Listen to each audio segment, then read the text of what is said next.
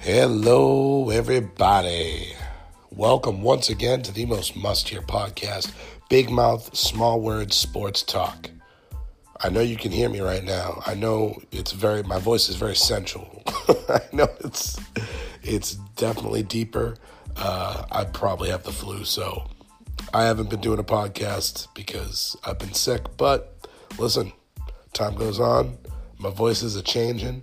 This is the way it is. A lot's happened. Too much has happened. So I got to come back and I got to talk to you people. Uh, sorry, excuse me. The Patriots won the Super Bowl, which is awesome. 13 to 3. Not what I was expecting. Defense showed up, got it done.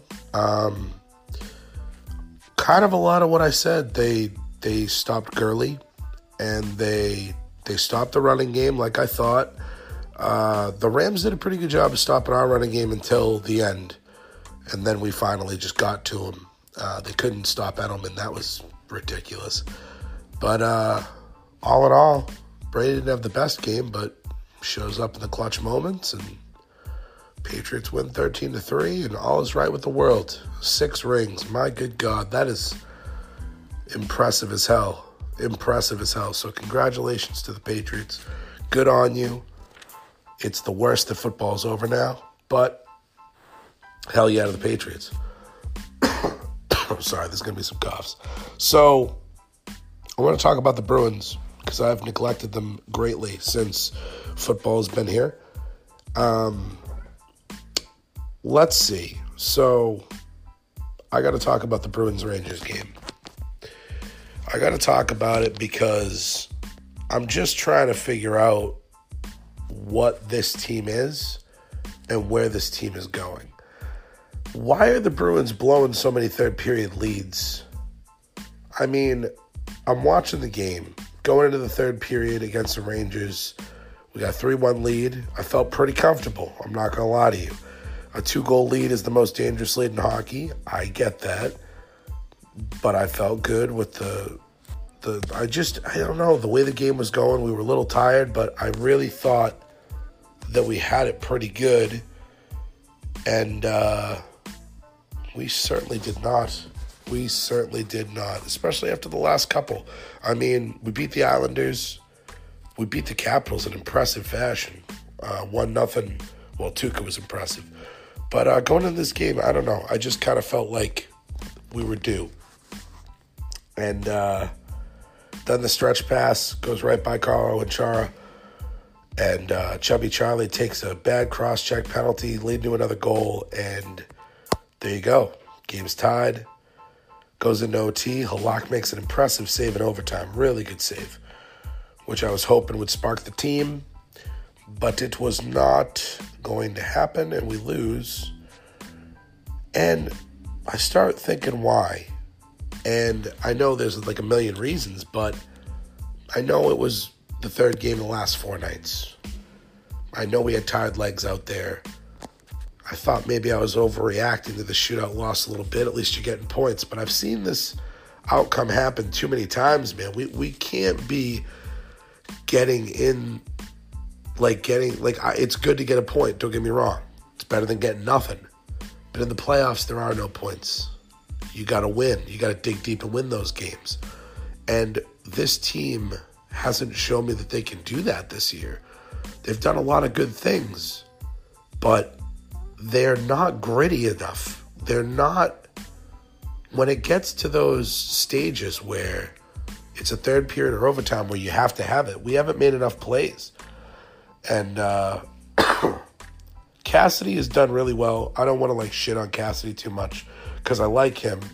Um, and I also like that he's willing to make changes and he's not afraid afraid to do it. Like Heinen, he got him going, he got him a goal, throws him up to the first line real quick.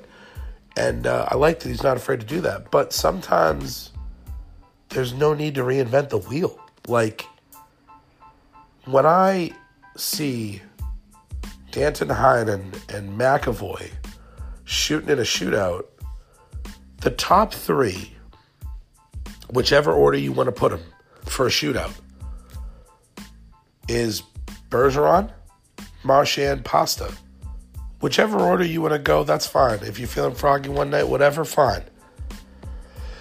But why Danton Heinen and why McAvoy in over Bergeron? I, I don't understand it. I don't get that. Like, you can have as many stats as you want. Oh, well, he's good against this guy, that guy. Put the three best goal scorers out there. It's the shootout. This is when you got to have it. It just doesn't make a lot of sense to me. I want to see Bergeron in those moments. He's, if not our most clutch player on the team, and I'd like to see him get a chance over somebody else. And I'm not going to crap all over the Bruins. I mean, they are third in the Atlantic, 66 points. They're three behind Toronto. They're a million behind Tampa. I don't know how the hell we're going to deal with Tampa ever.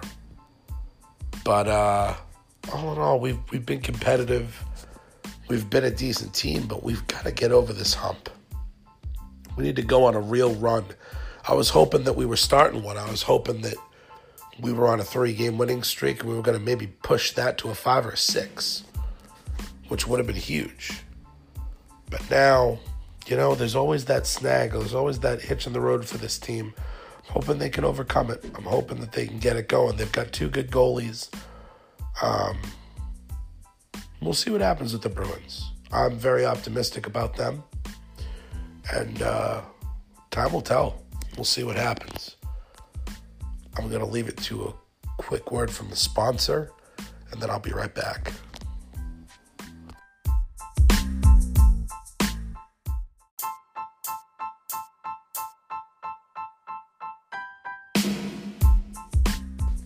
Now I'm going to kick it right back in here with some Celtics thoughts. Because the Celtics have been very interesting this year, and I have not touched enough upon them. Um, you know, the, between the last time I talked about them, Kyrie hit that game winning shot. Jaylen Brown and Tatum didn't want anything to do with them. Now, the AD talks have been crazy. The Anthony Davis talks have been insane with the Lakers offering Anthony Davis the moon, everything they have, and, and him not taking it yet. And the Celtics, I mean, Danny Ainge said everything's on the table. Trader Danny's not afraid. And uh, but the Celtics, I mean, look at them. They're they're nine and one in their last ten. The only loss they had was to the Warriors by four points, I believe, and that was a very competitive game that we just, you know, couple shots rimmed out. and uh, but I mean, no shame in that losing to the Warriors. So we are third in the East. We're five. We're only five and a half back at the Bucks, and uh, as it currently stands right now, we're kind of stomping a mud hole in the Lakers. So, listen, man, the, the sky could be the limit. We're not even close to as in sync and ready to go as we could be. I know a lot of people are saying that Kyrie could leave. Um, God, there's so much about this team that's uncertain, but there's so much promise. There's so much that could go right and so much that could go wrong. It's insane. I mean, Jaylen Brown has not played up to his potential at all this year. He obviously is in his own head a little bit. Tatum is too. Tatum has shown flashes of brilliance and then flashes of, you know, he's not the guy. Last year he was the guy. And now he has to take a backseat to Kyrie but man, if he can learn to do that, if he can let Kyrie at the end of the game be an assassin and hit his shots, god damn, we can be dangerous. I mean, Gordon Hayward has not panned out yet. Uh, I'm not giving up. I'm not losing hope on the guy. I mean, the one thing about Gordon that I'll say is, is he listens to the coach. Excuse me. He listens to the coach and he does his job. You need guys like that. I know that he's not putting up the monster numbers that he was before, and I know a lot of people are getting really pissed off and they're losing patience. Don't lose patience, man. He, he broke his leg in half. Like, give him a minute. See what he does. Um, yeah, no, the sky could for sure be the limit for this team, man. I mean, Kyrie's been getting it going, and the thing is, which I got to ask you guys, and I wouldn't mind people hitting me up about this.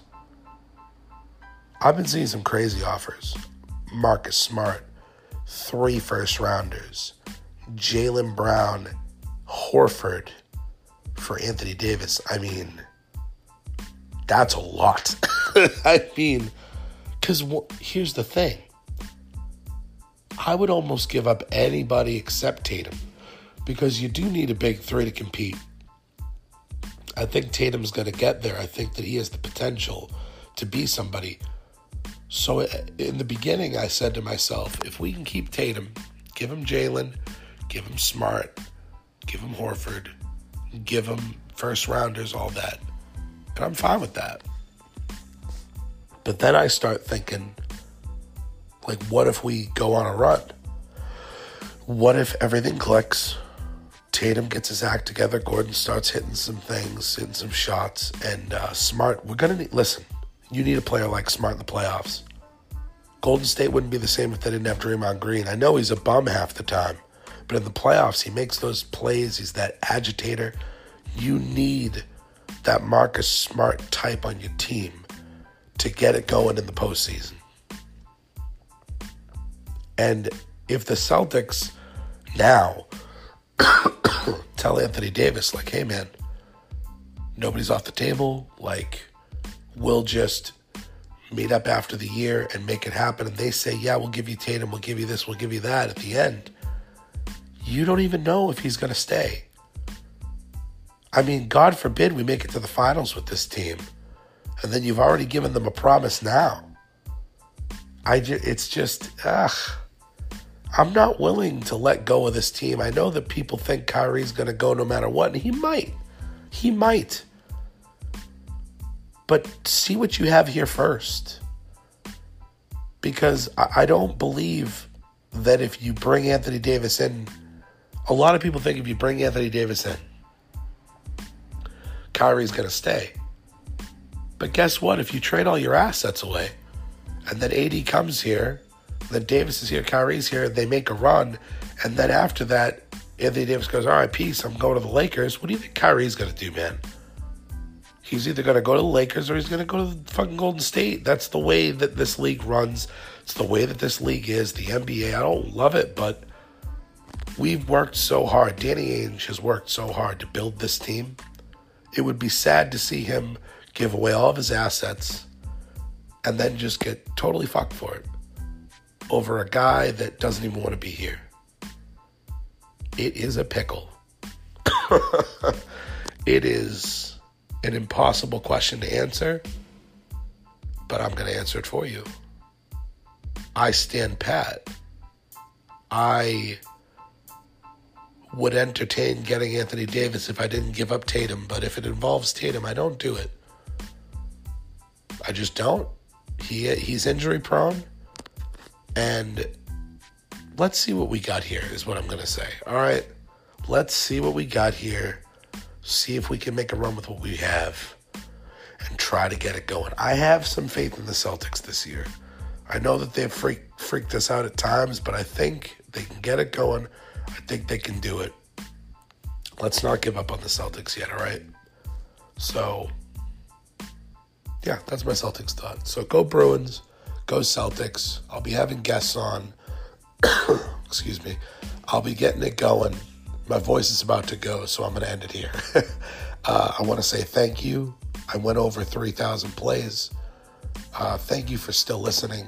Thank you for the support. A lot of people have been going on the Instagram, Big Mouth Small Words podcast. I really appreciate it. I appreciate the support. You guys have been fantastic. Thank you so much. And uh, I'll catch you next time talk some UFC. Have a good one.